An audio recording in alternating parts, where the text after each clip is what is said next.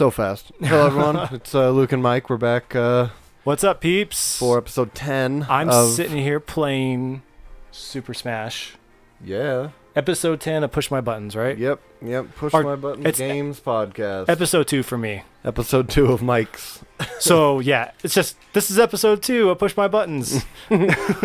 Um, yeah, uh, so if you just hear me clicking some buttons, I'm I'm playing without using cheat codes like last time. I just give you so much crap for that. hey, it's okay. Uh, who had a blast? This guy right here. Mhm. Isn't that not the point of playing a game is to have fun? True. Okay, I just won that. Um, Sweet. Yeah, he's playing, uh, is, who are you playing as? Lucina, she's a character from Fire Emblem, and she's kind of like a clone of Marth, but she's got a couple differences. I don't own Super Smash Brothers. I just play it a lot from when like when I go visit other people. Mm-hmm. So I don't know like the intricate differences, but I know enough apparently. literally like that's my least favorite part of Smash Brothers are all these generic JRPG characters that I could They are pretty generic, aren't they? about.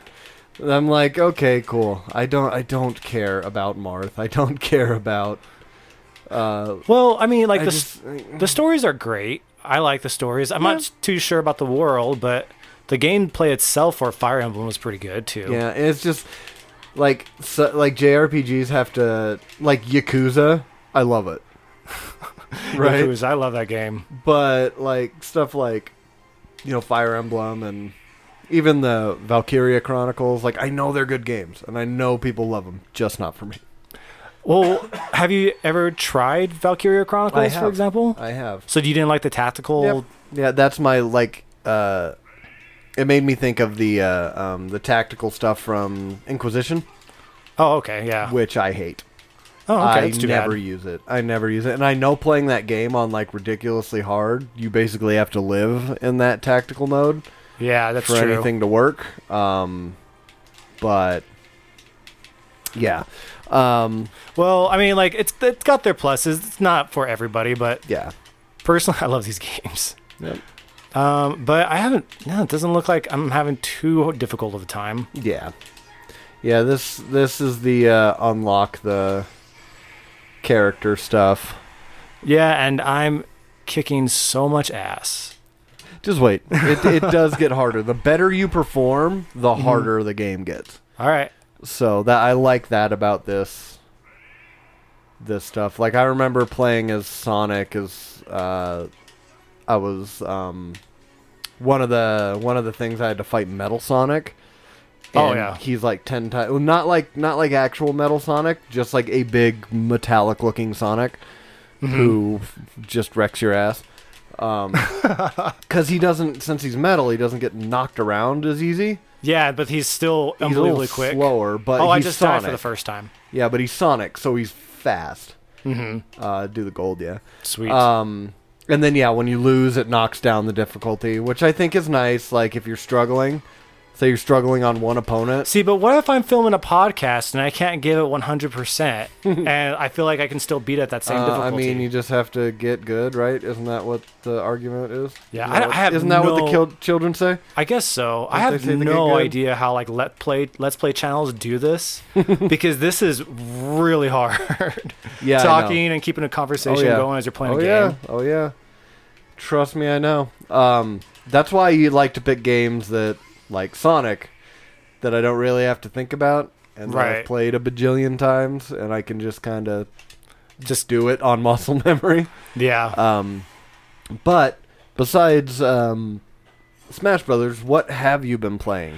Uh, I think wait. you saw me playing the other day. I so there's this giant Golden Week sale for the PlayStation Network. All the JRPGs. Yeah, and I'm playing Near Autonoma, which, by the way, I I was very close to not buying that game because just simply because I'm basing the book off its cover. But have, Mhm. have you seen the co- Yep. cover for that game? Yep.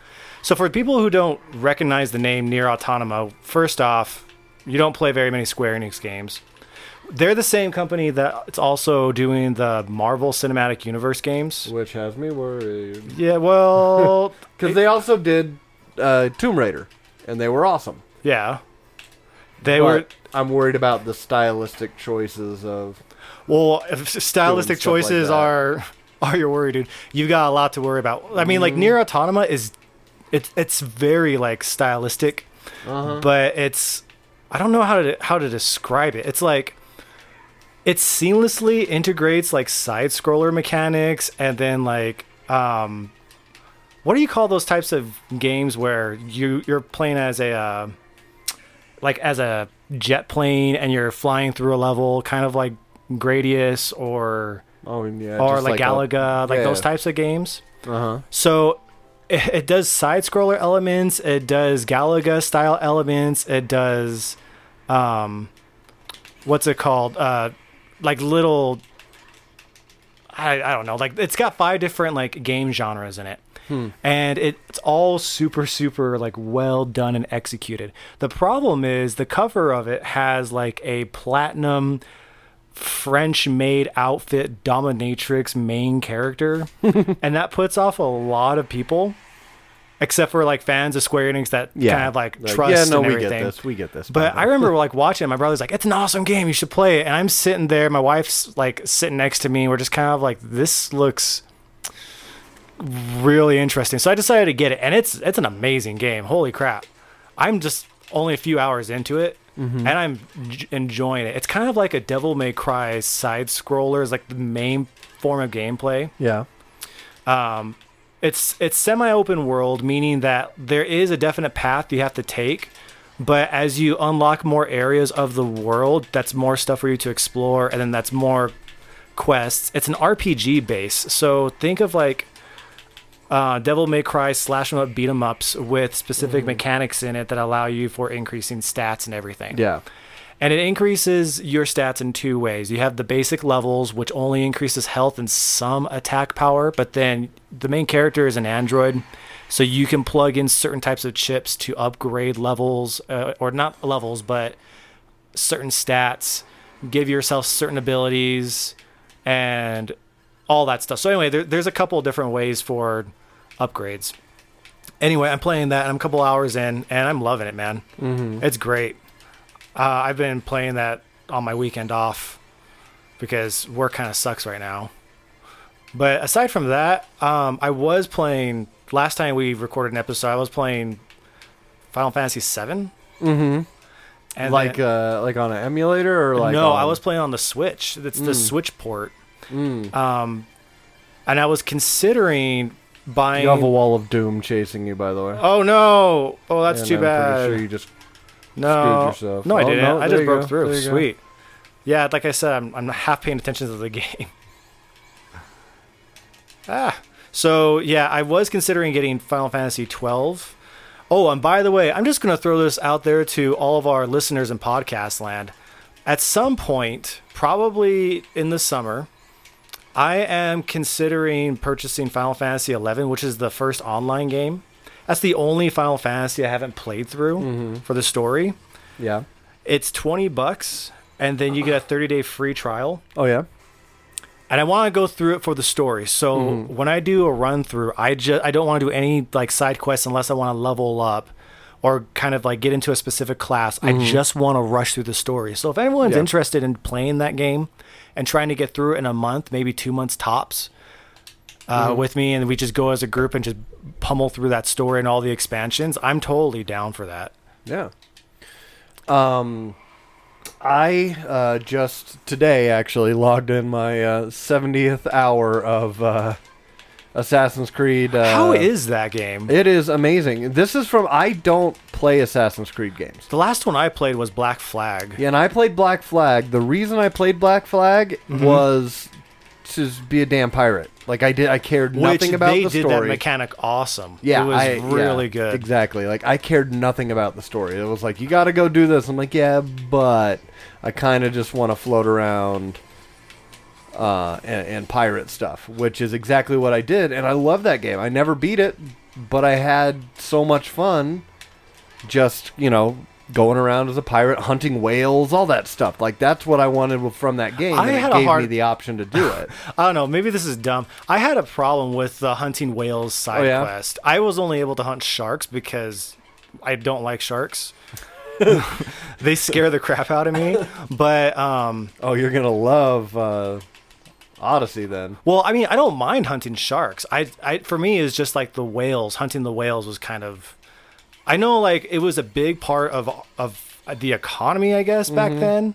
But I don't know, just because of everything about the. whole I don't know. I'm, I'm half concentrating you because I'm- you're I'm- thinking too much on the Yeah, on I'm- the whale hunting. I'm thinking too much on it. Actually, I'm just talking too much about it because it's really probably not that big of a deal for me. But Um, I'm fighting a pair of Mickey Mouse hands, and it's really hard for me to focus. Yep. The They're point that I'm trying, fun. the point that I'm trying to get at is the game was fun. Mm-hmm. I liked it. Um, so this one, like, and they started with um, Origins, which I'm also. I think I'm gonna play that one next. yeah. because I actually got the reason I got into uh, Odyssey is because I had signed up for that Google Project Stream. Um, oh yeah. and they gave it to me for free, and I played it on the PC, and I was like, "This is fun." Like Does this is legitimately fun. Like they're letting me level up my weapons and my attacks and my gear, and they're letting me pick how I want to play it, not Is- is make that me for- sneak around. is that for that Project Stevia? It's not Stevia. That's like the sugar replacement. Oh, yeah. But, I don't know. Wha- I just I just know it was they called it Google Project Stream, Mhm. and that's what uh, that's what I played it on. Um, it was really cool. Like I was expecting it to be super super laggy Mm-hmm. because it's just streaming the game, and I was expecting like uh, a lot of latency. Ooh, yeah. I'm playing. Um, what is this? This is this is the bonus game at the end, and Oh. you're getting points for blowing up the people's names. Um, this is this is pretty awesome. They had something like this in all the other Smash Brothers too. Um, but yeah, so I, I, I wrote a whole article about it uh, over at the Nerd Dome podcast uh, about how much I am enjoy this Assassin's Creed, mostly because like I like I'm not a big stealth game fan, but Yeah. I'm a huge history fan. So I love the idea of the the history aspect of all the Assassin's Creed games. I love it, Yeah. absolutely love it. Is it pretty accurate? Um, Have- mm, to a you know to a point. Um, Actually, I got a better question for you. Um, I- have you played any of the other Assassin's Creed games, like aside from Odyssey or I've Black gone Flag? back. I've gone back and I've played uh, Unity for a little bit. I'm still like uh, when I'm taking breaks from Odyssey, I'm playing Origins. right? Um, but you know they're not gr- like the the especially back Black Flag the the pirates. None of those pirates actually lived at the same time, but it was all roughly the same time. So I you know gave it a pass. So, okay, I got a question for you then. I played Assassin's Creed 1, didn't finish it. Played all of the Ezio trilogy, so Mm-hmm. that's Assassin's Creed 2. I skipped 3 and played Black Flag, and I feel like the only thing that made Black Flag fun for me was the pirate aspect of the game. Mm-hmm. Um, I didn't finish the game because it was too much like the other games. It, it, it's a it's an annual release, right, or close to it. Not anymore. Starting with Origins, it's every two or three years. Okay, so but so Origins and Odyssey have been like the big reboot type. They're they're the oldest in the timeline. okay, They take place before the other games. Technically, Odyssey takes place before Origins because Odyssey takes place in in Greece, like post uh, uh, Leonidas Origins- and the 300, and Origins takes Yeah. place in Egypt during the Roman reign. okay. So it takes place after. All right, so I guess so I guess that would solve my concern. My biggest concern with the Assassin's Creed uh, series is the fact that it's way too samey, right? Mm-hmm. But like if they're going to do every 2 or 3 years, I would Mm. assume that there's going to be enough differences between each game aside from setting that would warrant a playthrough because I don't know, after 4 and then when you got into the French the one that takes place in England, Mm-hmm. the one that takes place in France, and then you had Odyssey and or I don't know. It just seemed like it was way too much. I could not put 80 hours into those games yearly. See, I think the thing for a lot of the people is it's the that continuing out of history story. You know what I mean? Which is nothing breaks me more in those games than when they're like, "Oh, okay, now you're back in the present." I'm like, "I don't care." Yeah, no one, no one cared about that. Zero, zero, zero shits given on that. Who's this new um, challenger? I don't know. He's got a cape though. It's Chrom. Chrom. Yes, it's another Fire Emblem character. See, but no, Crom is the master of steel. Where's Conan? oh, I don't know my Conan stuff. Oh yeah, Crom. I really should though. I'm a big Conan. fantasy buff, and Conan was like the birthplace of Robert Jordan's writing career. Yeah, yeah. It's Conan's the best. Um, but um, Did you sorry, know? Did you know there's a there's a Conan RPG game, tabletop? tabletop? No, I knew about Exiles. Yeah, there's there's a tabletop game uh, that's based in the Conan world, and I'm kind of interested in pulling it up and reading it. I have the files. I was going to like pull it, put it on my cell phone eventually. But yeah. Anyway, continue. Sorry, I Yeah. didn't mean to interrupt. No, no, you. good. Um, oh, totally threw me off though. I started screaming about Conan. Um, Crom. We were talking about Crom Yeah. because last the Challenger appeared, and then before that was this is still Odyssey, I think. yeah. Um, oh, you like the history things? Yeah, yeah. So it's like yeah, the the thing you know it breaks me from uh, the immersion of the history stuff. I was like, I kind of wish they would have just done it in his you know historical chronological order and told the story. yeah. That's not gonna Um, happen. that's that's it's way too late to do that now. But I feel like the last two, they've like one thing that they've needed to do is move it more um, towards an RPG style because you can keep your same combat mechanics and stuff like that, but I feel like you need that um, that other element to it. How you were talking about how they were kind of samey. Um, Yeah, because I don't remember if Assassin's Creed 1, 2, and 4 had RPG elements. I don't think it did. It was just pretty much based on your equipment. yeah. Um, but yeah, there needs to be a different, like, Mm. s- like there has to be things worth playing, features Yeah. worth playing. Yeah, and then like uh, like I also what I was saying like the stealth games, Mm-hmm. um, they're fun for me f- for a little bit, but I'm just like after a while I'm just like I do- why can't I just walk into this room and just beat the hell out of these guys? Like I'm tired of you know it taking for I guess it's just a patience thing and it's just what I like to do. But um in Odyssey, um, and they did a little bit in Origins too. You get to pick between three different play styles where you put your stats that you Right. earn. Okay. There's a the sneaky, sneaky thief assassin tree. There's the archer tree, and then there's the warrior tree where you have extra health and extra armor, and you can just kick the damn door down and beat the hell out of people. That's the and I'm of like, player you are." thank you, thank you. This is all I've wanted, and I've put 70 hours into a game that allows me to do that. Dude, But it tells you how much that is. Sweet. I, Oh wow, you will, I don't even know what happened. I don't know. Everything I, I was, was off screen. I was not even paying attention to you, and I was just. Well, no, I was paying attention to you. I wasn't paying attention to the game, and all of a sudden it's like I won. That's me Um, bragging. So that's that's kind of my feelings on that. I am gonna jump into um, uh, Origins after I finish Odyssey, and I know it's gonna be kind of hard because they started to plant some of the seeds of the stuff that I like in Odyssey, but it's Mhm. not quite there yet. So I'm gonna have a probably a little bit harder time. Isn't it so weird that we have to plan ahead the games that we want to play because, like, we're adults and we Yep. got resp- Well, that and I I just remember, like, as a kid, all I did was just buy the new next game Next and game, played it yep. without like. yep Now I have to like time management. put it on a calendar Yep, and be like, yep. okay, near schedule it Autonoma, out. and then Final Fantasy 15. it's gonna be another game I'm gonna replay if I don't get a new game. Um, so my thing is, is like there's two there's two games coming out next or this month that I really want to play. Uh, one of them is going to be a no, like that's not a big time consumer. Is the new uh, Sonic Team Racing game?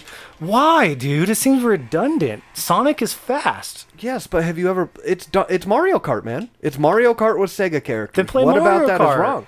No, I guess there's nothing wrong. There's nothing wrong with it. It's just it seems like a pointless game. So okay, case study, right? PlayStation All Stars or All Stars Battle, I forget what it was called. Mm-hmm. It was supposed to be Sony's uh, competitor to Smash Brothers. Mm-hmm. No one played it. You know why?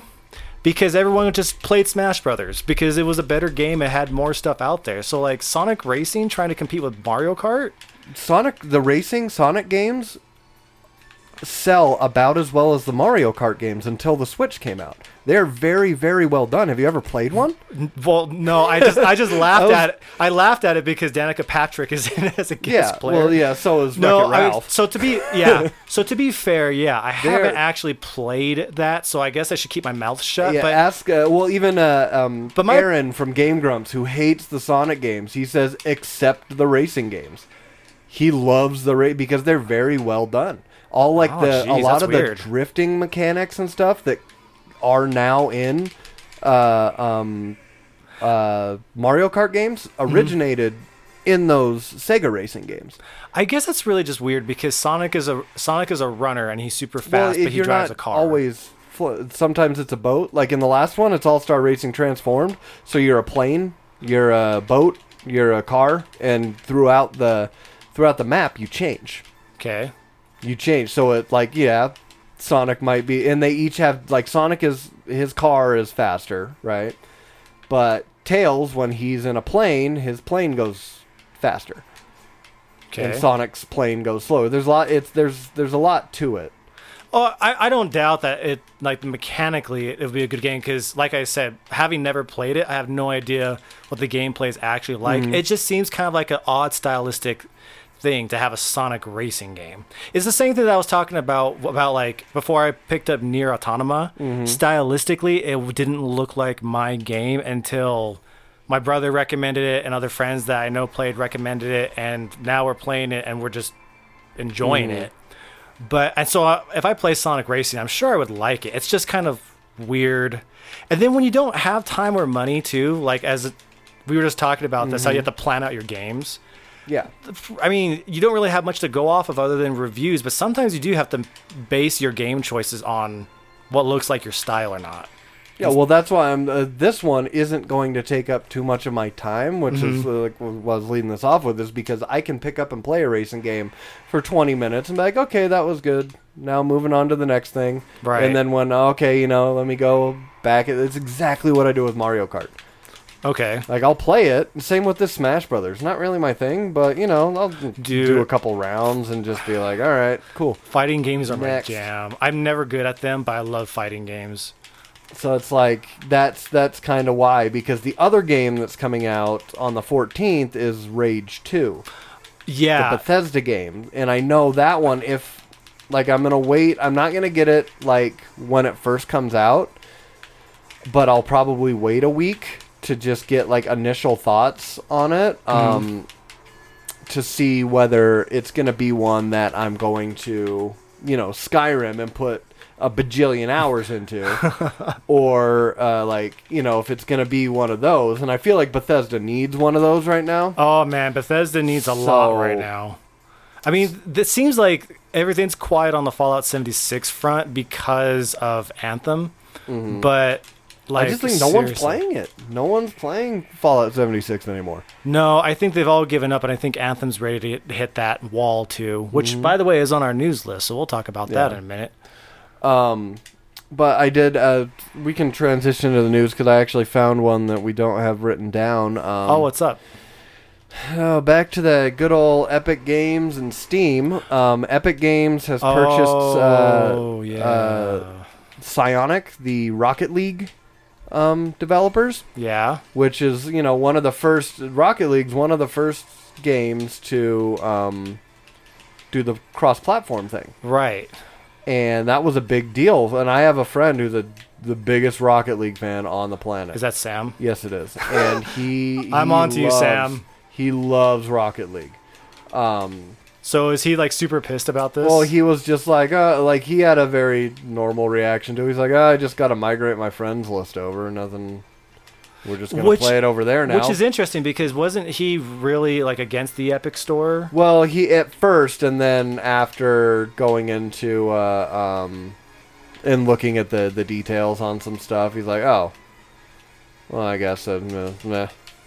You know. Yeah, Like, so he just kind of changed his mind on everything. I think we kind of discussed this last time, but Mm-hmm. I really think this debacle with the whole like Epic Store, I don't think that's worth fighting and freaking out about. I think it's kind of ridiculous because everyone's talking about how they don't like to have their games list between two different download clients and Epic is an inferior store, which may be, but that's cross platforming that doesn't cost you a dime, right? Mm-hmm. Yeah. Versus having console exclusive games. Like if you wanted to play those games, that's the type of exclusivity that sets you back 300 bucks and no one bats an eye. No one cares. Everyone's mm-hmm. just like, "Oh, it's just a good console, so you want to have these types of games." But like the Epic Store doesn't cost you anything. Nope. It's just It's a it's a shift down and double click. yeah, it's an it's just an inconvenience. Yeah. That's pretty much all it is. I don't know why people are freaking out about like I think it's just something that uh, PC gamers have not had to deal with, oh boo hoo. and now they're having to deal with it. Um, this is one of my Like- favorite my favorite memes is uh, from the new uh, the newer Godzilla movie with uh, Ken Watanabe, Yeah. and it was uh, Godzilla and the other animal out there, and it was Steam versus Epic Game, and then Ken Watanabe was console players and let them fight. Um, I loved it. I don't know. It- Um, I w- have you watched like the YouTube arguments about like why this is such a big deal? Yeah, nah, I not watched really, because I watched I- to laugh at people. It's, I just don't. I don't. I'm like, okay, cool, fine. Like, it doesn't affect me, so I'm like, all right, whatever. Um, but so this this story comes from uh, uh, GameSpot uh, that uh, after being announced that it was being um, that they'd been acquired by Epic Games, uh, concerns that the acquisition would mean that the game would be pulled from the uh, from Steam led to a flurry of negative reviews on the platform Which- before Stu- Steam's new anti-bombing tool was developed to stop it. Yeah. So it went from like a very positive review to uh, mixed really review. really poor mixed. yeah. Um, What what do you think about that practice by the way? it's people being butthurt. It's the same. It's Rotten Tomatoes. Well, it's yeah. Rotten Well, Tomatoes. specifically, I mean like when people are unhappy with the game, they go or like what the business aspects of a future upcoming Mm-hmm. game is turning out to be. They review bomb older games, or in this case, they review bomb the game on a different platform than the platform it's going to be on. Like, what do you? Th- how do you feel about that? Mm. I feel that this this kind of bigger industry question is like it needs to be addressed as as a bigger like an industry wide thing. There needs to be better communication between the Yeah. um, between the, the you know the people buying the product and the developers because um, the people buying the product should not be going online and review bombing shit, you know, and just screaming about it and being just you know trolls of human beings. But But as we but- see in something later on that we're going to talk about, unless people do that, the developers don't lift a finger. That's exactly right. And that's the problem right there is like that no one wants to do this and no one wants to be, you know, talked to like that. But it's like there just needs to be better communication between the game developers and the game publishers and the uh, and the game and the like and the um what's the word I'm looking for? The consumers. Yeah, Because I- look at look at Star Wars. yeah. Look at look at Battlefront 2 I had nobody agree. had nobody said anything, we'd still be having to pay to play that uh, to you know yeah, but you for that game. yeah, but you bought it. Oh yeah, oh yeah, I bought it. Um, Um, no, but I yeah, I don't play again. I don't play multiplayer, so it didn't affect me. Yeah. Well, I, I, I agree. Like I, don't- I think that's kind of a crappy thing to do. I, I but like what you said, there's no way for people to really like tell developers. I mean, you can tweet at them, but people can silence their Twitter accounts. Yeah. And they'll disregard it. But Yeah. the thing they really have to pay attention to is like Metacritic scores and Steam Exactly. reviews and every. They have exactly, and it's like that, and it's just, and not that I condone people going on like for something like this, right? Mm-hmm. It's ridiculous. You don't need to review bomb anything because it's changing a platform, right? Right. Like it doesn't matter. Does it? Did it change your enjoyment of the game that you had played years for years now? No, it does not.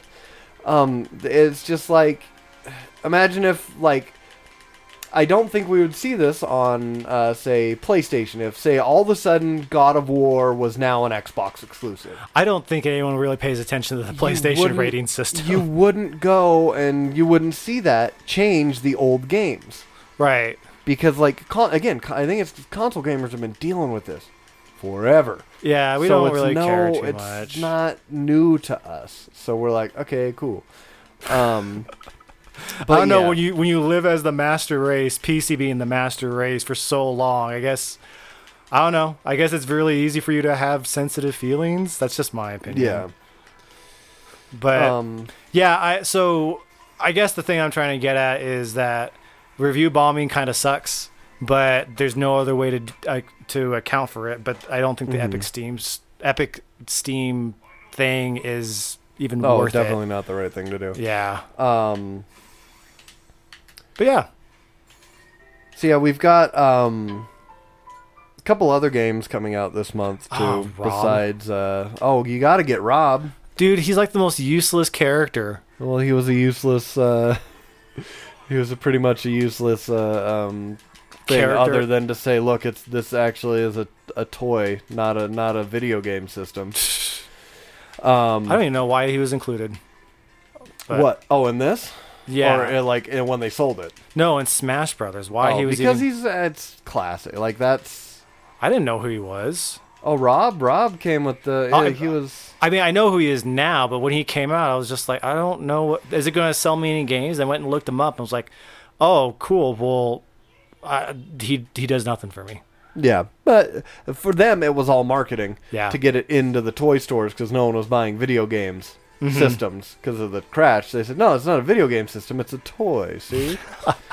um. So yeah, like I said, we got Sonic Team Racing coming out this month. We've got Total War Three Kingdoms coming out on PC, and I love those games. I've wanted to play them. Again, it was just kind of on my list that fell to the wayside. Mhm.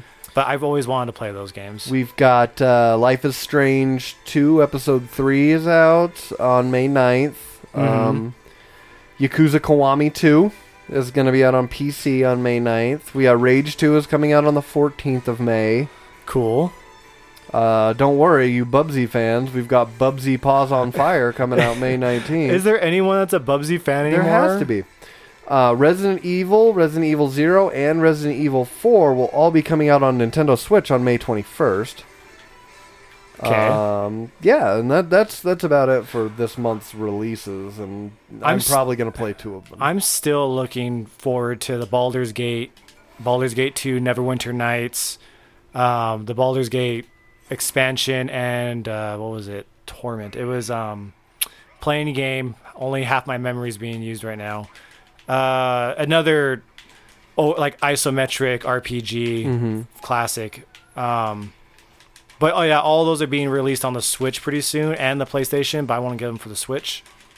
Those Yeah. are coming out. I'm still looking forward to those, and there's still no news about when. We just know it's coming out before the end of the year, Mhm. so that's what I'm really Um, looking forward to. Yeah. All right, so let's talk about Mortal Kombat 11. Yes. Okay. This is the same thing that we were talking about last week when it came to um, the Dragon Age Inquisition and Anthem debacle about like supporting worker abuse with the crunch and all that stuff. So, how much do you know about this? Uh, I've read. I well, I'm very familiar with the uh, the crunch concept, but I didn't read too much about uh, it happening with NetherRealm Studios and stuff. Yeah, so it's it's quickly becoming apparent that like we have to face the reality that our favorite medium, our favorite hobby, it's very very easy and common for uh, publishers and companies to abuse their workers. And by abuse, we're talking like mandatory overtime 7 days a week until release for a period of months on end. And that's what happened with Mortal Kombat 11. They always said that the overtime was optional and that they don't have to work overtime.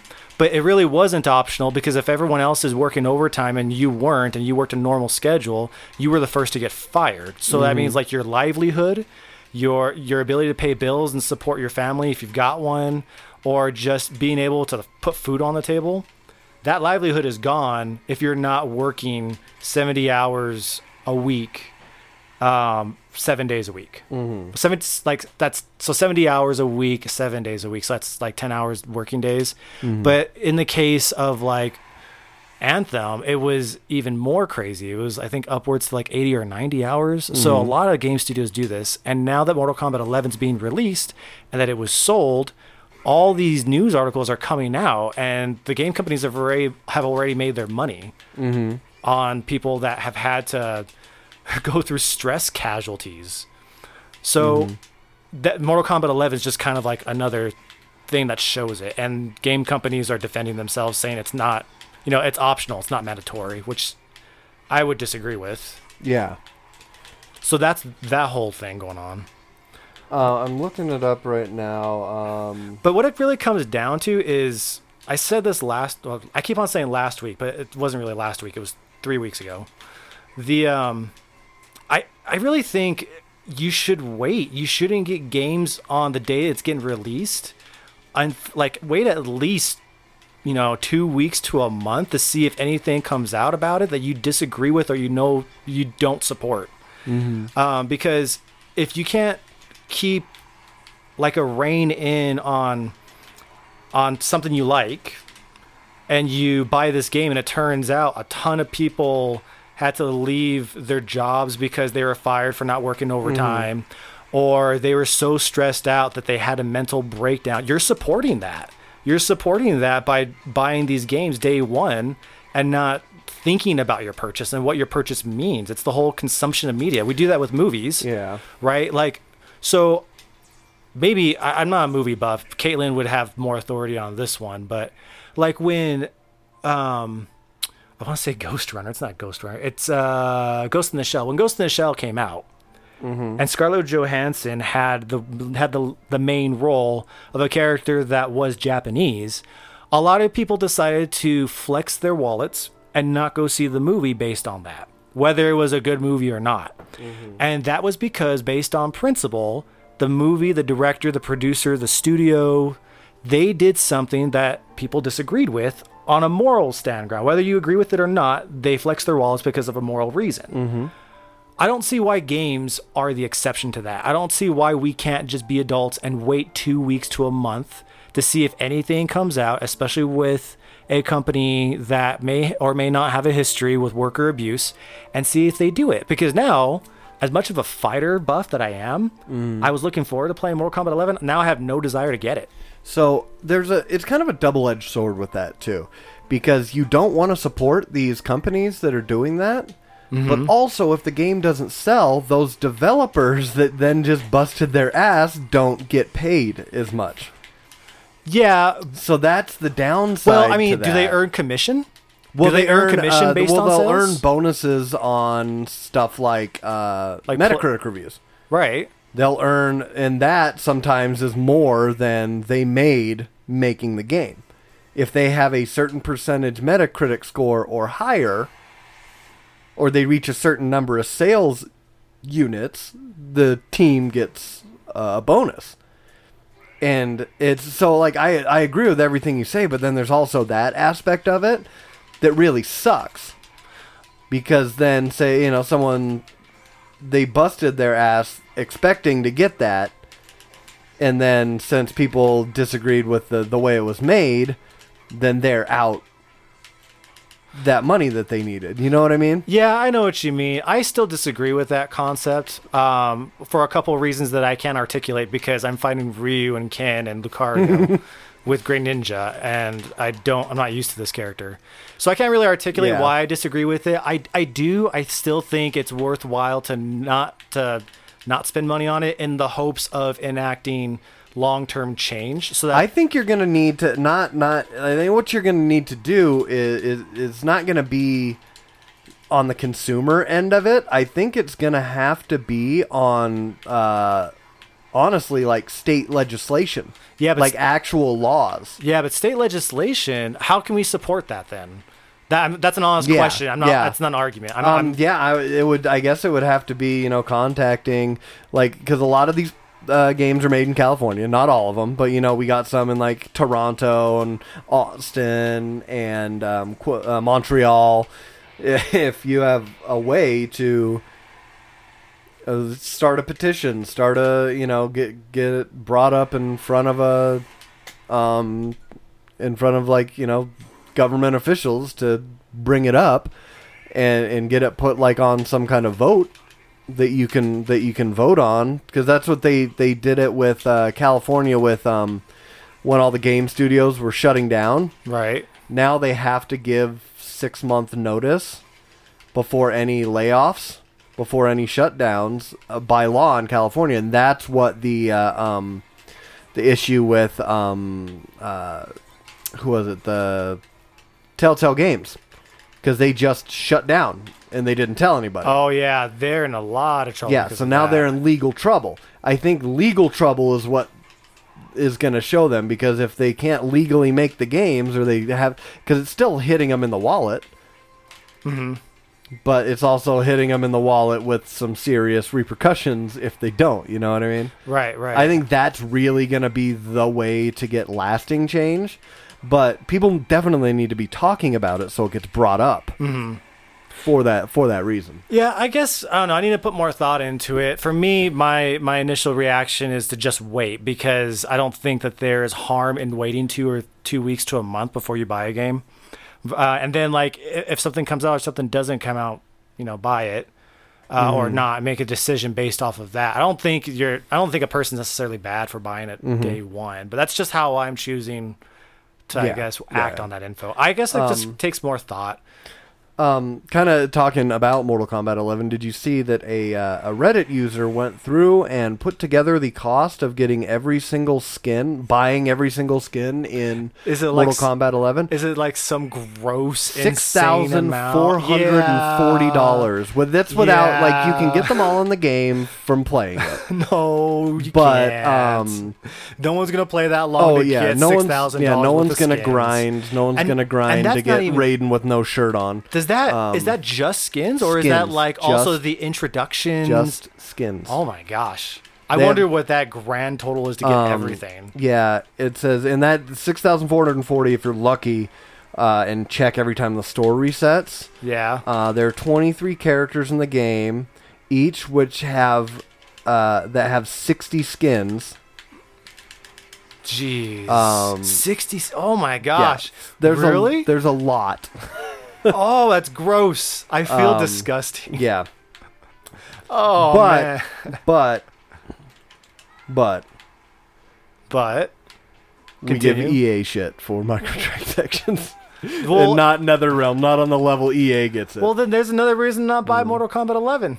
Like it just, I don't know. It, oh, that's gross. Six and then thousand Ed Boon, the uh, guy who's been the head of Mortal Kombat since the very first one, Yeah. uh, he came out and said the story is ridiculous and complete bullshit. Uh, he said the vast, vast majority of MK11 skins are not on sale. That's how NetherRealm. Uh, that's not how NetherRealm makes games. You have to earn them in game.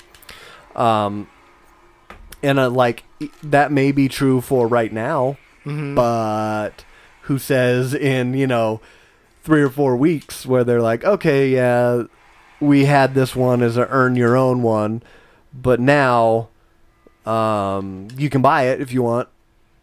yeah. Like everything does, like they they do that, and they they make it for like six months or whatever.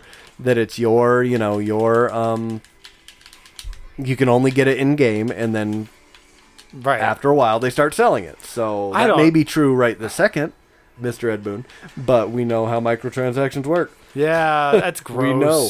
To me, that's another reason not buy it. I don't know. And I like Ed Boon. I like that he's always been kind of a straightforward dude. Mm-hmm. So it kind of gives credence to that for me a little bit, but still it's like, listen, dude, we know.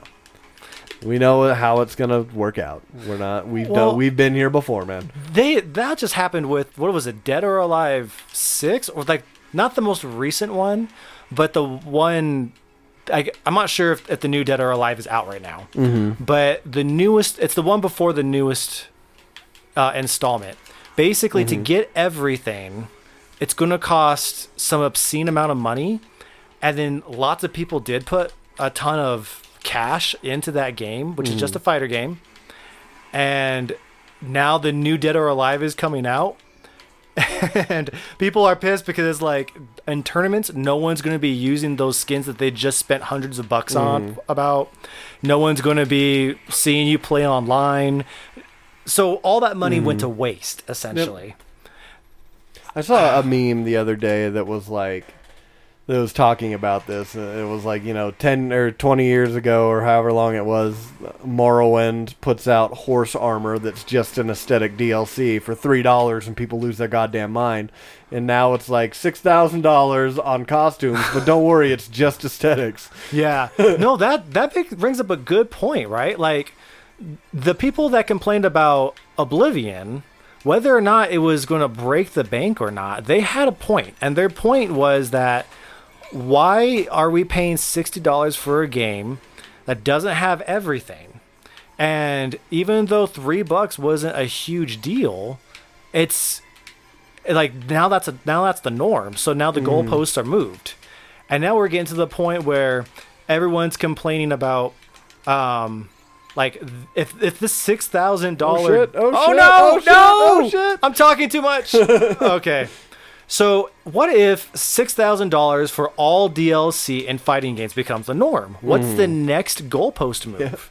Is it pride and accomplishment with Battlefront They, 2? j- they just they just send an empty cartridge. Yeah, And like, they're like, you could pay forty dollars. or is it sixty bucks for the demo and then another sixty bucks for the actual game? for the beta? Yeah. Or in the case of Fallout 76 or Anthem, you spend 60 bucks and you have a very incomplete game that's really in like alpha stages. so that's the big argument that's still valid from the days of Oblivion is that like what what's next? Yeah. Um, Oh, and this isn't in our outline, but about that with games as a service and all that DLC, someone made a one hour video that I watched from beginning to end about how his, how games as a service is fraud in the eyes of the law, and he used Australian, European, and American laws to prove his point. huh. And the idea was that when you're buying a game, you're buying a product. This is the you can't sum up an hour in a sentence, but when you buy a game, you're buying a product. But if they're passing it off as a service, which is a different uh, category as a product or a different category of a good, and that game goes offline, you no longer have access to the product that you purchased. So this dude goes through in meticulous detail about why games as a service and that type of DLC is uh, fraud. It's crazy. Anyway, that was just a random tangent. Um, well, also kind of speaking on loot boxes, EA, um, they confirmed that Star Wars uh, Fallen Order, Jedi Fallen Order, will be shown at uh, E3. yep. And I like I remember seeing the trailer for this game, and I'm like, I was like, good. This is kind of what it, it reminds me of. Like they took the idea of that we had in say Force Unleashed, Mm-hmm.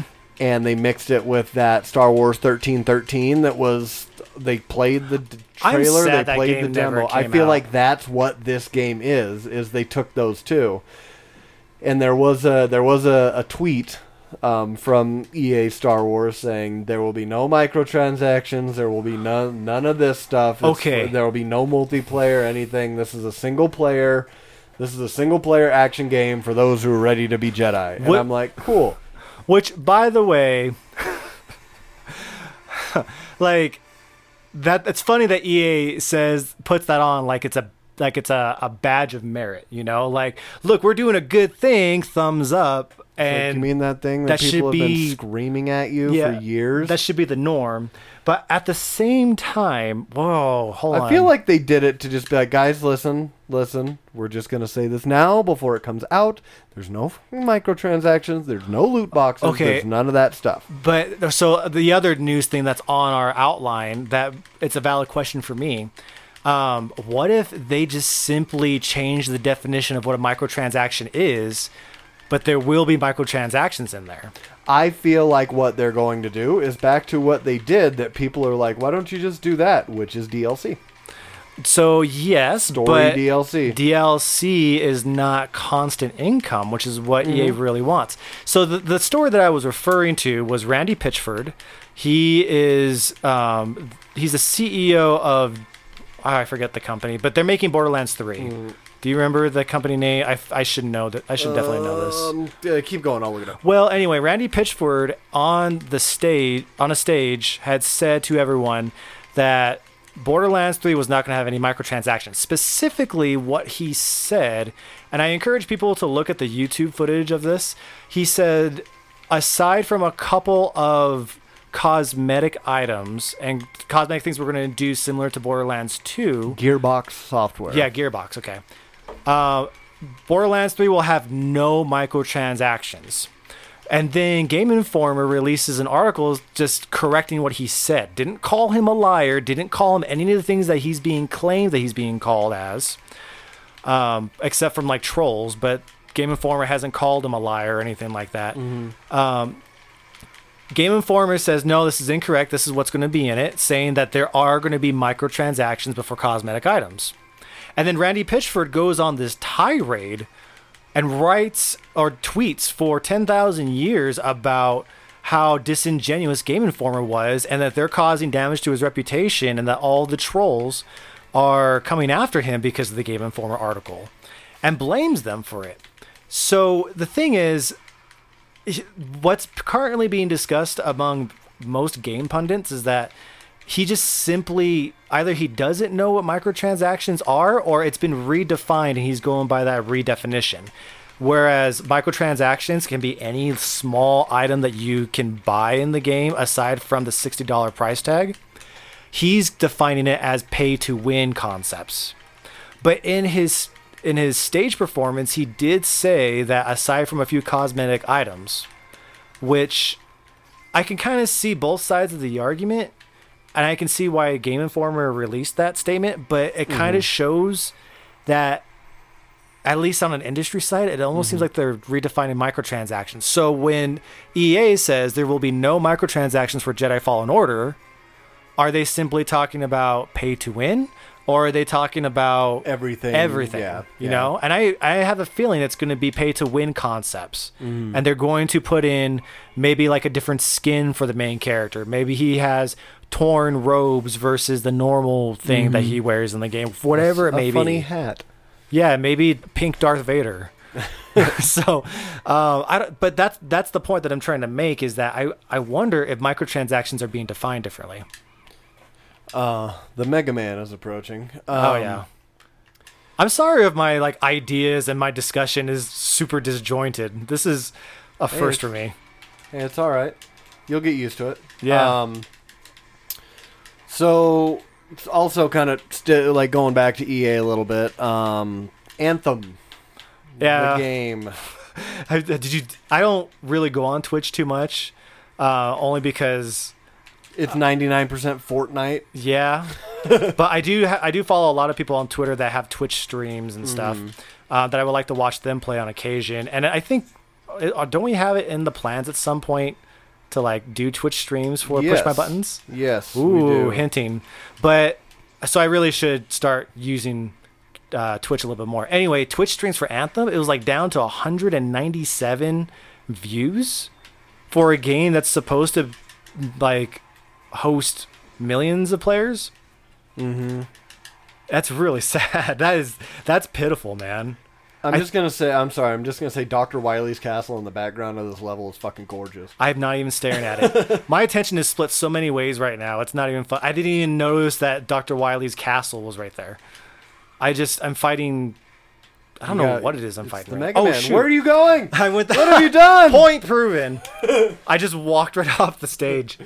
Um, but what was I? What was I getting at? Anthem. Oh yeah, Anthem is dying, man. I think it was something like 197 people watched it on Twitch individually.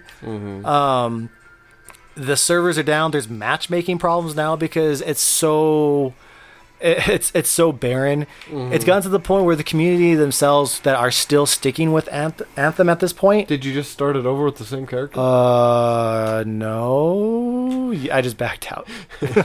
um, they I think you did. they've all agreed to play levels on the easiest difficulty because the rewards are just as good as playing it on the hardest difficulty, which is not how an MMO should be. Yeah. And so people go through these levels in like five minutes versus going through the 40 minute version. So people that want to try out their builds and the 40 minute version don't have teammates to go through with unless they call people up and say, hey, let's go through this together. Like the matchmaking is just absolutely screwed. So it's going through a lot of problems right now. Mm-hmm. How, have you been following the Anthem news lately? Not really. Not since the that big the big article that came out with uh, Bioware and EA. What, that was Um, faked ever since 2017? Um, yeah, Oh, it's man. just it's like I'm glad I didn't get it because I was I was going to because like visually it looks great. Mm-hmm. It's just one of those things where I'm like, yeah, no, sorry. Um, but okay, so um, Do I need to turn this off? well, no, well the next the next part is is specifically you centric. So if you if you think you can do it I'm, oh, I know what it is. I talking, know what this is. we're Okay, gonna I'm talk about pausing. the next the next two things are you centric. Okay, so sorry, While I jam out to Ken's music, which is the best Street Fighter 2 music. Fight me, Guile. Guile's fans. music goes with anything, man. Ken may be better, but Guile's music goes with anything. Okay, so last time we recorded an episode, we talked about how we're going to start fusing Mike's Tavern and uh, push my buttons because it's still gaming centric, right? And so, oh, did I just mess up the mics? No, no, keep going. Oh, okay. So Mike's Tavern, I used to write some articles for for Nerd Dome, and then life kind of happened. But you can still find those articles in the ether somewhere. And then I did two podcast episodes of Mike's Tavern talking about some tabletop RPG news or things coming out. Um, and though that was fun, it just didn't really work for the schedule between me and Michelle.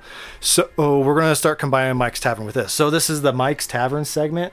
Should we do like a cut in with like some fantasy music or something for just like three Or you, seconds? or you can just like hum fantasy music for three seconds. It's got to be a different one every single time. Oh man, I can't do that. My mind is still split. I'm still thinking about the setup right here for Smash Brothers. so okay, Mike's Tavern news. I've been on a cyberpunk. You probably you know this because we were talking Mhm. about it. I've been on a cyberpunk binge for months now. I've always enjoyed cyberpunk. It wasn't until oh, when was it? Probably like two years ago, three years ago, is when I really started getting into it and reading books and things like that. Um, but they are releasing two new tabletop games. Actually, not new games, but they're new editions Mm-hmm. on on the equivalent of Dungeons and Dragons fifth edition. This would be like this. This is new editions for these games. So you heard about a CD Projekt Red video game coming out soon called Cyberpunk 2077, right? Yep. That tabletop game, well, so that game's based off of a tabletop game called Cyberpunk 2020, and before it was called a few other things.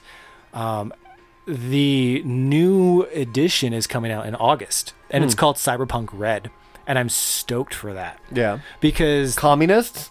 yeah, probably. Cyberpunk communists? There we go. Well, it's going to be good because it's going to give kind of a hint. Uh, Mike Pons Ponscom Ponscom Ponsmith, the guy who wrote Cyberpunk, who was heavily involved in the production of CD Projekt Red, he was working on CD Projekt Red and CD Projekt 2077 at the same time, and I think CD Projekt Red integrated stuff from Cyberpunk Red into tw- Cyberpunk 2077. And this will give kind of a hint on what's to come for t- Cyberpunk 2077. But it's a tabletop RPG. It's going to be awesome. And it's coming out Mike August. Pondsmith. There we go. There you go. Sorry. That's coming out on August 1st, I think it was. It's coming out in August, so it's just a couple months away, man. I've hmm. already got that pre-ordered. um, so that's the other thing. And the other game that's coming out is probably one of my favorite settings of all time, Shadowrun. It's hmm. another cyberpunk. It's Dungeons and Dragons plus cyberpunk in our world. Hmm. And that's coming out also in August, and it's the new sixth edition. So fifth edition, I played a campaign with Chase um, and my wife and a couple of friends in fifth edition. And though fifth edition was a lot of fun, I had to do what I normally do with Dungeons and Dragons, which is gut that entire game and then reassemble rules. You know I do that, right? I tend to just reassemble rules to make it easier for players or to make it easier for me in number crunching. But Cy- Cyberpunk, not Cyberpunk, Shadowrun 5th edition was so convoluted and so hard to do that a lot of people were turned off by it. So it only lasted about five, maybe six years. There was a ton of modules that came out for it, but they're re releasing, well, not really re releasing, they're releasing 6th edition August Mm-hmm. and they are from what i've heard so far there's already some really welcome changes Hmm. so when you play dungeons and dragons and for our dungeons and dragons friends out there when you start combat, you roll initiative, and that's the turn order, right? When you roll initiative in Cyberpunk 5th Edition, you have to do it every single turn. So every round, there's a new turn order.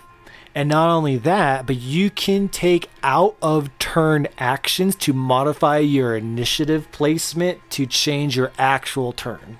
Sounds like they uh, they do that kind of thing in the uh, Star Wars, uh, the new Star Wars RPG. Yes, they do. There are there are very similar instances, but trust me, it's like 20 times more complicated. Oh, it already sounds like it. So, because what they're trying to do is they're trying to. In Dungeons and Dragons, it's very simple. You swing a sword, and you can measure that within a certain amount of time. But when it comes to guns and gun models and and quality of technology, which is everything that Cyberpunk and Shadowrun tries to do in their equipment list, mm-hmm. they try to measure, or rather, Shadowrun tries to measure in bullet time hmm. and that's how their initiative system works. So the way how you d- take initiative is a- a single round of combat. If you roll over a certain amount for your initiative, you can take multiple turns within a round. Mm-hmm. Versus Dungeons and Dragons, it's just a, a sequence of player turns and enemy turns. Mm-hmm. So in a single round, your character may be able to do three turns hmm. because they rolled super high on initiative. Then once that single round of half hour combat goes, which is just measured in a couple of seconds, mm. once that whole debacle is done and everyone's taking all of the turns, everyone has to re-roll it and then do the math to figure out how many turns they get in this brand new round. And you do that all over again. It literally for six seconds of combat can mm-hmm. take you like an hour to an hour and a half. Yeah, that sounds. It's so brutal. Yeah. So I had to change the initiative rules to play Cyberpunk 5th edition with Chase and everyone else because that was one of the things I really hated. That's gone in the new Oh, 6th good. edition. It's just going to be turn order with some influence on some abilities, but it's pretty much going to resemble things that work in Dungeons and Dragons while simultaneously changing the things to make it more accessible what makes Shadowrun Shadowrun. Yeah. the magic system is totally different. Hacking is totally different. There's um there's the matrix but then there are you know in cyberpunk they commonly say that the replacement for wizards and, and dungeons and dragons for cyberpunk i- are hackers. Mm-hmm. But in shadowrun there's actual magic. Mm-hmm. So hackers are kind of on they're called deckers sometimes but mm-hmm. they are on their own pl- like playing field in fifth edition, they introduce a magic class that only works in the Matrix. Mm-hmm. So you're not a hacker, but you can magically put yourself in a computer system hmm. and modify computer stuff. They're called technomancers. Mm-hmm. They're redoing the technomancer systems because it was never advantageous for you to play a technomancer. Hmm. There, there's a lot of changes. Sounds like Warlock from X Men. Yeah, it does. It does actually. Um, so all of these things are coming out in August, and my wallet is already strapped for cash on that month. so, Um, so that's that's awesome. and then you also, uh, uh, kind of sticking with the gaming, you ran the gaming area in uh, um, for FanX here in Utah, Yes.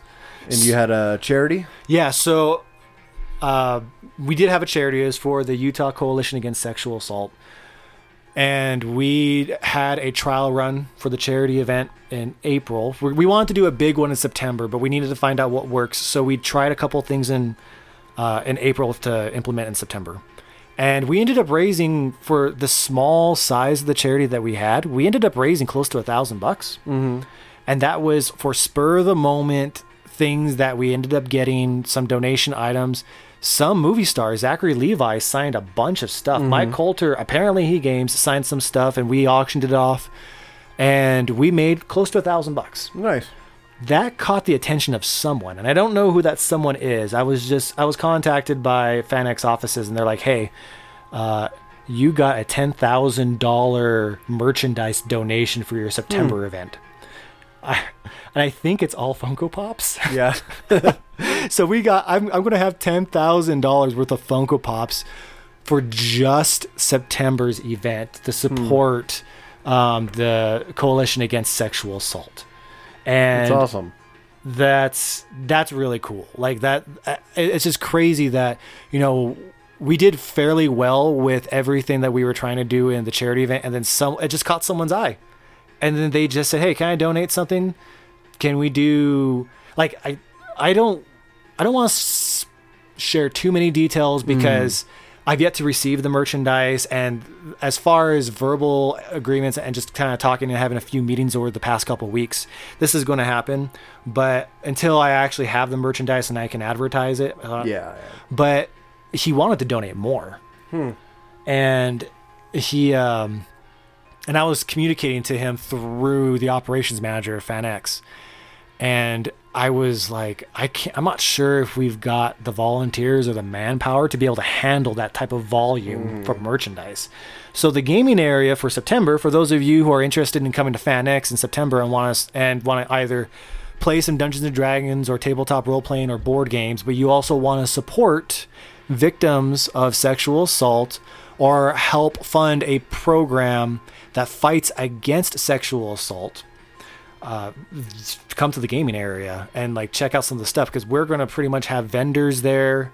Uh, aside from the exhibition hall, we're having um, these charity events. We're having auctions. We're having items that, that are just up for sale, and we're going to try and sell as much as we can to earn as much money as we can.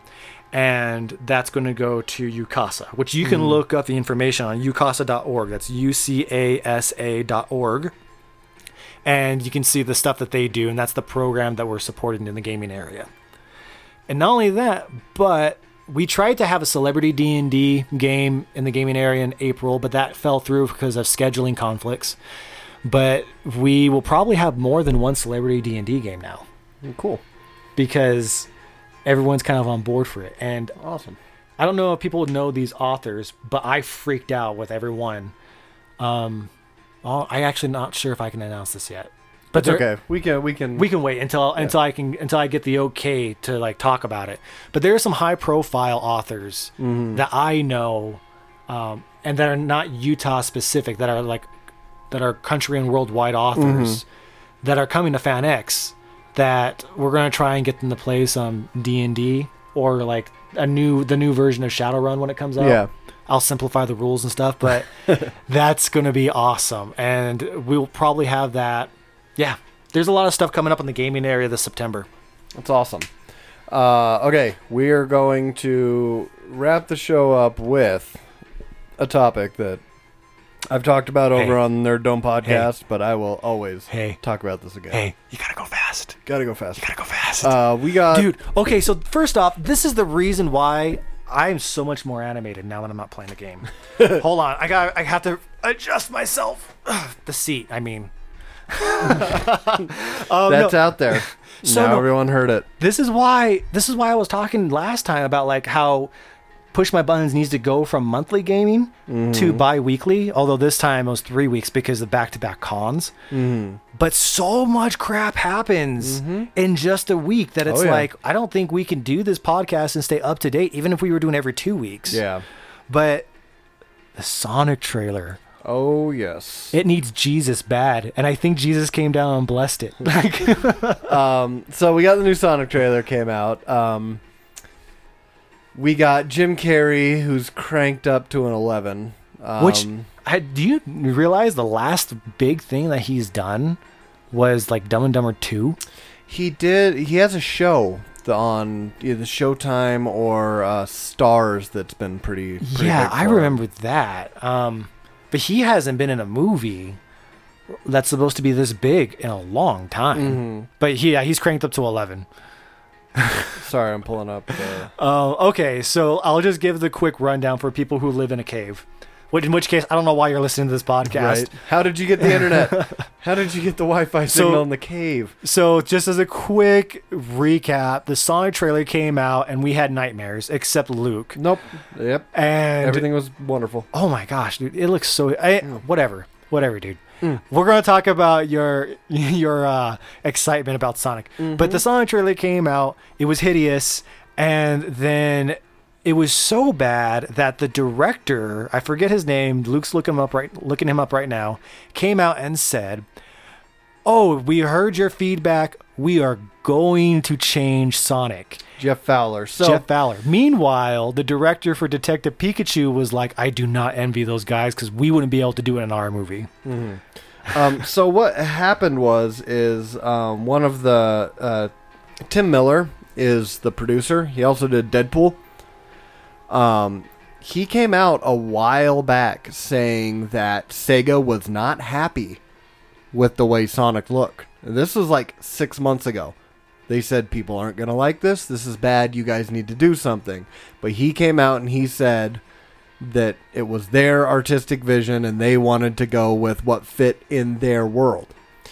Um, so we saw what their world looked like. And, no one liked it. Oh my god. Looks like Sega was right about a character that they've been they have not changed the way Sonic looks other than making him like kind of skinnier and a little bit taller. He's recognizably Sonic from 1991. Wait, wait, they actually have an image of what they want him to look like? No, no, no. I'm just saying the character of Sonic has not changed Well, even his that much from 1992 to 2019. But these guys decided that That they were gonna they're going to be the ones that's going to change it. And we saw exactly what happened when that when they changed it. Yeah, no one Sonic it. has a look. yeah. Well, if there's anything Sega's really good at, it's brand consistency. Yeah. Really, even Sonic's redesigns, it's it's He almost looks he looks older. He Yeah. looks like he grew up a little bit. well, it all it almost looks like you took a character and you gave it to three artists on the street and said, "Hey, draw Sonic," and they all look relatively the same, but there's some stylistic changes. But overall, he's still identifiable. Yeah, Sonic. That's Sonic's I evolution. think the first Sonic, the the only Sonic redesign, like body wise, that I can think of, happened uh, with Sonic Adventure in '98. Yeah, Everything before that, Right. he was the same kind of Sonic. This was the first 3D Sonic, so they designed him to look 3D. And they made him look a little bit taller, gave him a little bit longer legs, a little bit longer arms, a little less little square body, but his head looks the same. Everything else looks the same. He just looks like he's a little bit taller and older, and he really hasn't changed since then. So what you're but what you're saying is that these concerns were voiced by Sega a long, time ago. Long ago. time ago. Long time ago. Long time ago. And it took all of the memes and all of the internet For them to be like, freaking oh, out wait, to go, oh man. maybe they know what they're talking yeah, about. right? what, yeah.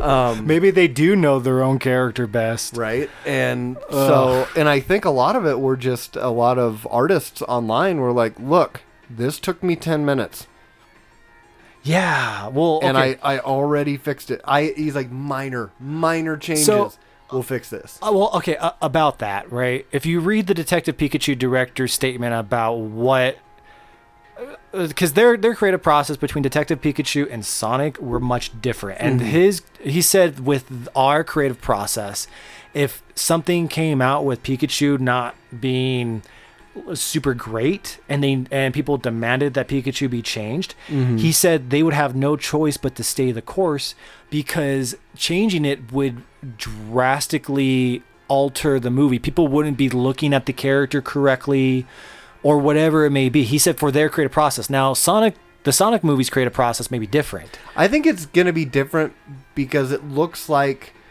in the Detective Pikachu movie there are a lot of CGI Pokemon. There's a lot. Yeah, well they And also stu- Sonic. There's one. well they also studied animal interactions for Yeah, like 2 yeah. years. But I'm saying this is just instead of like because if you have to change Pikachu in a scene, you're gonna have to change everything else about that scene, Mm-hmm. including the other characters, and then that means you have to change it there, and you have to. Yeah, change. it's yeah. a domino effect where I think it's not gonna be as intensive for Sonic, one who's the singular. character. He's Yeah, and people have brought that up. character. People, so, and that was, I think, the director. I didn't need to learn his name.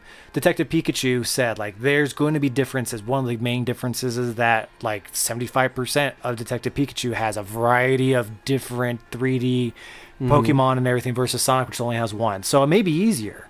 And if it's if it's similar to the what I read when it came to Toy Story, for example, Mm-hmm. Um, there was a book about how Toy Story 2 they lost the entire movie. The entire movie got deleted like four months before release. Mm-hmm. I don't know if you heard that story, but he des- in the book he describes how that process worked. And if I remember correctly, he said that the character models, the movements, and the camera placements were already compiled and rendered. When you change a visual aspect when it came to Toy Story in a fully 3D movie, not uh, not half and half like Sonic or Detective Pikachu, but when you change a 3D model and you and you compile it and you render it, it reflects throughout the entire movie. So if you wanted to give Woody a Woody, then then it would reflect throughout the entire movie and Yeah. nothing would change. So people are saying between that and Sonic the Hedgehog being the only 3D character in the movie, you know, if they change a couple things and they re-render it, maybe it won't take six months worth of work. Maybe it will be quicker and easier. We'll see. We'll see what they do. Um, I'm pulling up a picture here. This was like the number one, um, That's a JoJo Thing. reference. Where it's just like, That scene with all the missiles and he like and it all freezes in time. That's a JoJo reference. yeah. I mean, it could also be any comic book. That Oh, has I think done it's a JoJo reference, my friend. The, 60s, since fucking Quicksilver and So- Flash came on the scene. So I want to ask you, man. Okay, you are so stoked for a Sonic movie, Mm-hmm. Yep. and no matter what is said or done, Yep. you are going to see it, and you're going to be excited for it. 100%. That let me just say, very like upfront, that is commendable. Mhm. Seriously, that's commendable. You're not letting people's opinions sway you, No. and I got mad props for that. But come on, man. Like that's that Sonic was hideous. You have to admit that. the joy I got seeing Sega in front of a movie, Oh no, don't. seeing oh. the rings, and seeing Jim Carrey go over the top Dr. Eggman No, Robotnik. Luke, no. I love it. I love it. It wasn't Sonic though. It wasn't. It w- it to was you. No, it really wasn't To, though. to you. No, come on, Luke. To you. I get that you're excited for the Sonic movie, and, Uh-huh. and you can you can totally be excited for the Sonic movie and, and still say objectively Sonic that design sucks. Like you can, but, Well, I'm not but a still fan. be I'm totally not a excited. fan of the design, but if they didn't change 'Kay. it, it would not change my uh, opinion of the movie. It does, but the fact that they're changing it back doesn't make you more excited. We'll see what it looks like. I can't make a decision on that until I've actually seen it, until I've seen the redesign. If it looks anything like that, like what that digital artist did, then yeah, I'll be more Okay, excited. so if you are more excited if that art, so if if a Sonic design similar to a lot of the stuff being thrown on the Uh-huh. internet, and you know if that design comes out and it's in the movie, and you become more excited, Mhm. then you must be willing to accept that the original design that was being used for Sonic, that would have been used if people didn't blow, you know, Mhm. their shit. Like that design hampered your potential enjoyment. You have to admit that.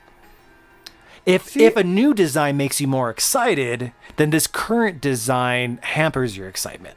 Not That's- really. no, it no, does. listen, listen. No, there is. There's no hampering if your excitement levels here, and then they say something that makes you more excited. It doesn't lessen that excitement. But if that if that thing that change that if that change is just in the character design, Uh-huh. and you like that character design better, come on, you have to admit Sonic looks like a piece of crap. he looks like what we're gonna get. Dude.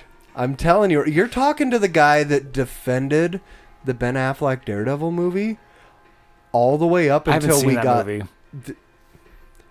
You want to talk about bad level? You're talking about bad level between what could be and what is. You've seen the Netflix Daredevil. I have seen the Netflix Amazing. Daredevil. I've seen some pretty bad didn't superhero ha- movies. We didn't have that. Oh, you need to watch Daredevil. Oh no, I don't need to waste my life. So, so you, again, you're talking to the guy that defended that movie until I got something better. I am literally defending this Sonic until I get something better, and when I do, I will defend that, and then realize the faults. I want to hear you say. I want if, if this new Sonic, if you like the new Sonic better, Uh-huh. I, I want to hear you say on this podcast that the old Sonic was hideous. What I will say, if it is, I'll, the only thing I will say is that I like the new design better than the previous design. Oh man, There's nothing on this planet that is going to crush. No, I'm not. this- no, You see this whole conversation? You're I'm sitting here smiling with the this entire time. giant Oh, I'm smiling too. But no- because it's not going to change it. No, I'm, I'm not saying don't be excited about the Sonic movie. If that's your jam, that's your jam. By all means, go for mm-hmm. it. And like I said before, what people say, like, because the what what people are showing on the internet is because it's being released so close to Detective Pikachu, is that As no in, in one- the same year. yeah people are interested in the Sonic movie only because it looks like crap. And you're not like that. And that's what I'm mm. saying is commendable. You can still be like how you are, excited for the Sonic movie and and like from the bottom of your heart enjoy it. Not enjoy like a bad movie like how I enjoy The Room or Troll 2, but enjoy it and and feel like okay, this is a great movie. I love it. You can still feel that way and still say that the Sonic design is horrible. I feel like you're just trying to drag something out of me that I'm not gonna say. I, uh, dude, I try for the impossible Yeah. every day. I don't know. I just wanted to hear you say it on, on recording. Well, we'll see when the new redesign comes out. How? When do you think that will be? I don't know now that they've got to have the because not the thing is not only is it redesigning the character in the movie, it's trailers, it's posters, it's merchandise, it's toys. There's a lot more on that aspect. So I would not be surprised if we get Sonic toys that look like the old one, which I kind of want because if they change it and no one remembers what it looked like originally, or people, you know, internet memory is really short. Um, I want one. I want one of the like a, a little like three inch action figure of person proportioned Sonic the Hedgehog. That that's going to be interesting. So when when the new Sonic I'll sit right there comes next out, to all of my other Sonic. we stuff. should do a reaction thing on Twitch when the new Sonic Yeah. trailer comes out, or YouTube or we YouTube. Have, we have YouTube channel too. which yeah, it's slowly going to come back up. But anyway, uh, it's about time to wrap up. Yes, sir. Um, so we are again going to try and do this bi-weekly. We couldn't do it last time simply because of back-to-back cons, and we do things to help organize it. hmm So when I think the next uh, time we'll have the show is in a couple weeks. Yeah. Yeah. Uh, do you want to plug anything? Yeah, gu- well, guys, uh, you can. We have a lot of social media outlets out there. We have a Twitter, we have uh, Twitch, we have Instagram, we've got Facebook. Um, if you just search "Push My Buttons Games" on any of those, we will be the one that pops up. Uh, YouTube as well. Um, we I think I have like 20 videos or something up there right now. Lots of playthroughs and some uh, just like funny highlight reels. We and need stuff. to upload me just wiping your face on the ground in a fighting game. I'll just stand there. Like, I don't know what you're talking about. Mike was fighting against a controller that was sitting on the ground. See how he didn't move at all? Um, but yeah, uh, you can also hear me over at the Nerd Dome podcast. We just uh, posted up another episode uh, a day or two ago, um, where we also talk about. We actually open the show with talking about Sonic. So if you want to hear others' opinions, and this was like a couple days after the trailer came out, so my hype was all all the way through the roof. Uh, but yeah, go go check that out. And yeah, that's all I got really. I got nothing. I already plugged my stuff. FanX is in September. I run the gaming area. Come support the gaming area, play some games, and also um, feel free to uh, support the charity for Utah Coalition Against Sexual Assault. You can read up more about that on ucasa.org. That's U-C-A-S-A.org. Uh, shout out to uh, my buddies that work over at Gaming Con. I have a lot of friends that are on panels over there. Um, the Rocky Mountain Adventures League, those guys are pretty cool. They will be running some Adventures League games over at Salt Lake Gaming Con. That's going to be the last weekend of June. And so definitely check them out. Check out Gaming Con as a whole. They've got some pretty exciting guests coming up. I wish I could be there. Um, and that's about it. I, I'm, an, I'm an occasional guest guest on Nerd Dome, but I haven't been on there lately. But um, that wasn't like a nod or anything to get me on there. Lies. I just I just Lies. realized what that sounded like. Lies. No, um, so yeah, Gaming Con's coming up. FanX is coming up. Uh, keep an eye out for some more Dungeons and Dragons goodness. And when we finally get some gaming area news for FanX, I will be sure to let you guys know. And yeah, that's all I have. Sorry, one last thing. Um, we are now entering round two of our fighting game. Uh, uh, guess March, late March Madness poll thing that we're doing. It's so crazy how like any post that we make gets like you know, the amount of views in like the two digits, but then Uh. anytime a poll option comes up, Oh yeah. we're like in in the thousands. Yeah, and and it's people love polls. People love polls. But yeah, so make sure you can go and vote on those polls because the first round was there were a couple tough ones. It's about to get a lot harder and pull on some people's uh, some str- some heartstrings and stuff. So uh, again, guys, thanks for listening, and we'll catch you next time. Ciao.